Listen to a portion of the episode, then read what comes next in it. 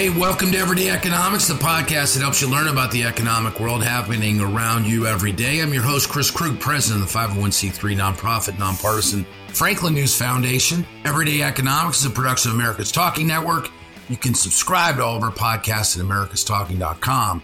To support Everyday Economics, please make your tax deductible charitable contribution by clicking the link in the show description. We are recording today's episode on Monday, October 30th. And join me as always, my partner, Dr. Orphe Divounguy, PhD economist. Dr. O, great to have you with us and great to have you among the living. Tough week on the COVID trail for you, my friend. Yeah, thanks, man. Thanks. It's great to be on the other side. You know, COVID uh, did mess me up pretty bad, actually, and uh, I am back, and I feel uh, I feel stronger and better than ever. So let's do this. Yeah. So hey, let's jump right into it. You know, there's this little website uh, out there uh, on the West Coast called Zillow.com that does some research every now and again. Hold on one second. Zillow's on all coasts.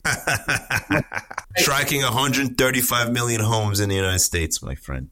I kept hitting refresh, and I thought it was maybe just uh, something attached to that little fishing village uh, that that uh, that you live in out there in Washington State. So, surprise, surprise, new home sales just went absolutely bananas in September, which is fascinating, right? I'm sure that there's yeah. a reasonable explanation why. Of course, the, the entire housing market is not marching along in unison. Existing home sales are, I don't know, I'll let you characterize it. I'd, I would say that they're scuffling a bit new home sales seem to be rolling. So what's the what's the story here? Yeah, I mean we we've covered this briefly on the podcast before. It's, it's just a, it's a supply constrained housing market. You know, we got eight percent mortgage rates that have cooled down demand, yes, but they've cooled down supply even more. They've they've they've kept existing homeowners on the sidelines, and so you have a combination of fewer existing homes on the market for sale. You have builders building a ton during the pandemic and more homes still coming on the market. I mean, look, completions are a record high. I think the most completions since like 2007 or something like that. Yeah. So you're going to have these homes come on the market and basically they're ready, they're available. Builders are giving away all types of incentives to home buyers because the market has slowed down so much and they're worried, they're a little bit scared. Hey, you know, they're, they're cautious. I want to say, hey, you know, maybe we won't be able to get rid of this inventory. Maybe, maybe, maybe they are. They're able to get rid of the inventory because you have millennials aging into home buying, huge generation people ready to buy. You have people coming from abroad wanting to buy a home you have, and builders are saying, look, we got all these people, they want to buy, they're stuck because of the budget constraint because 8% is kind of steep. Uh, so what do we do? We give them a rate buy down. A lot of people going into homes are 5% right now, 5 yeah. 6%. So they give them a rate buy down, they give them a bunch of incentives, and uh, the end result is new home sales continue to take higher and higher and higher. Uh, and that's it. I mean, you have a supply constrained housing market, and so if you builder, you have builders building and giving away incentives to buyers, then new home sales continue to take higher. From the report, 759,000 new single family homes um, came on the market in September. That's up 12.3% from August and is up more than 33% from the prior September. So September, right. the yeah. median sales price of new houses in September, this is straight from the Zillow report. Median sales price of new houses in September was 418,800 uh, dollars, US dollars. The seasonally adjusted estimate of new houses for sale at the end of September was 435,000, a supply of 6.9 months at the current sales rate. So I want to ask this question. We've talked about builder sentiment you know, just recently. I mean, I know that you and I have been a little bit spotty in being able to come on. My travel schedule's been pretty bad. You had this bout with the uh, with COVID, so we really haven't had a chance to talk and sort of coalesce. Try to make sense of that for us. I mean, the previous home uh, home builder sentiment number. What what's to be expected here in the future? Well, look, it, it, you you're going to see home builder confidence come down. It is because home builder sentiment tells you something about the future. It's not it's not about right now. It's about the future. And with eight at eight percent mortgage rates, uh, the incentives are going to go up and up and up to keep to keep buyers uh, to get buyers through the door, and that's going to you know the profit margins are going to have to shrink a little bit. That's just the bottom line, and uh, and so of course the builders are not going to be too happy about that. Uh, but they're going to have to make some changes. And I think a lot of builders are already making those changes. They're saying, look, yeah. we got a lot of people wanting to buy.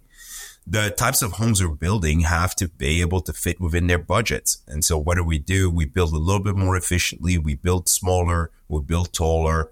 We're going to have to, you know, uh, make a few changes, right? Just to get uh, the math to, to make the math work.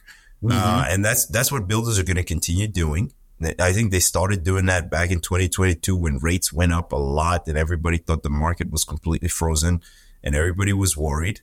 Uh, buyers came back in the spring of this year. I expect buyers will come back again as long as the labor market's doing what it's doing, as long as the U.S. economy wage growth is where it's at, the U.S. economy is still pretty strong. Uh, buyers will come back in the spring, and builders want to be ready for that. They are cautious. They're a little bit worried. But uh, I think that I think that you know history kind of re- doesn't repeat itself, but it rhymes. We saw this happen before. We're to see it happen again.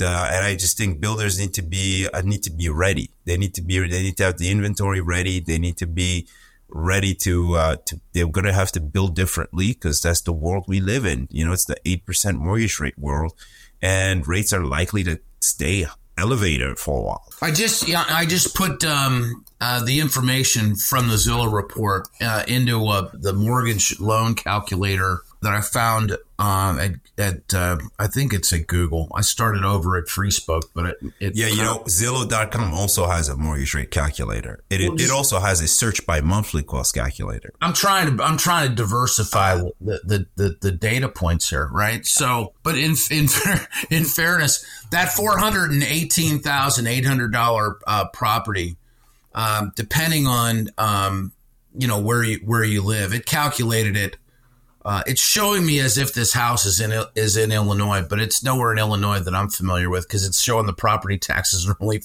fifty two hundred and thirty five dollars.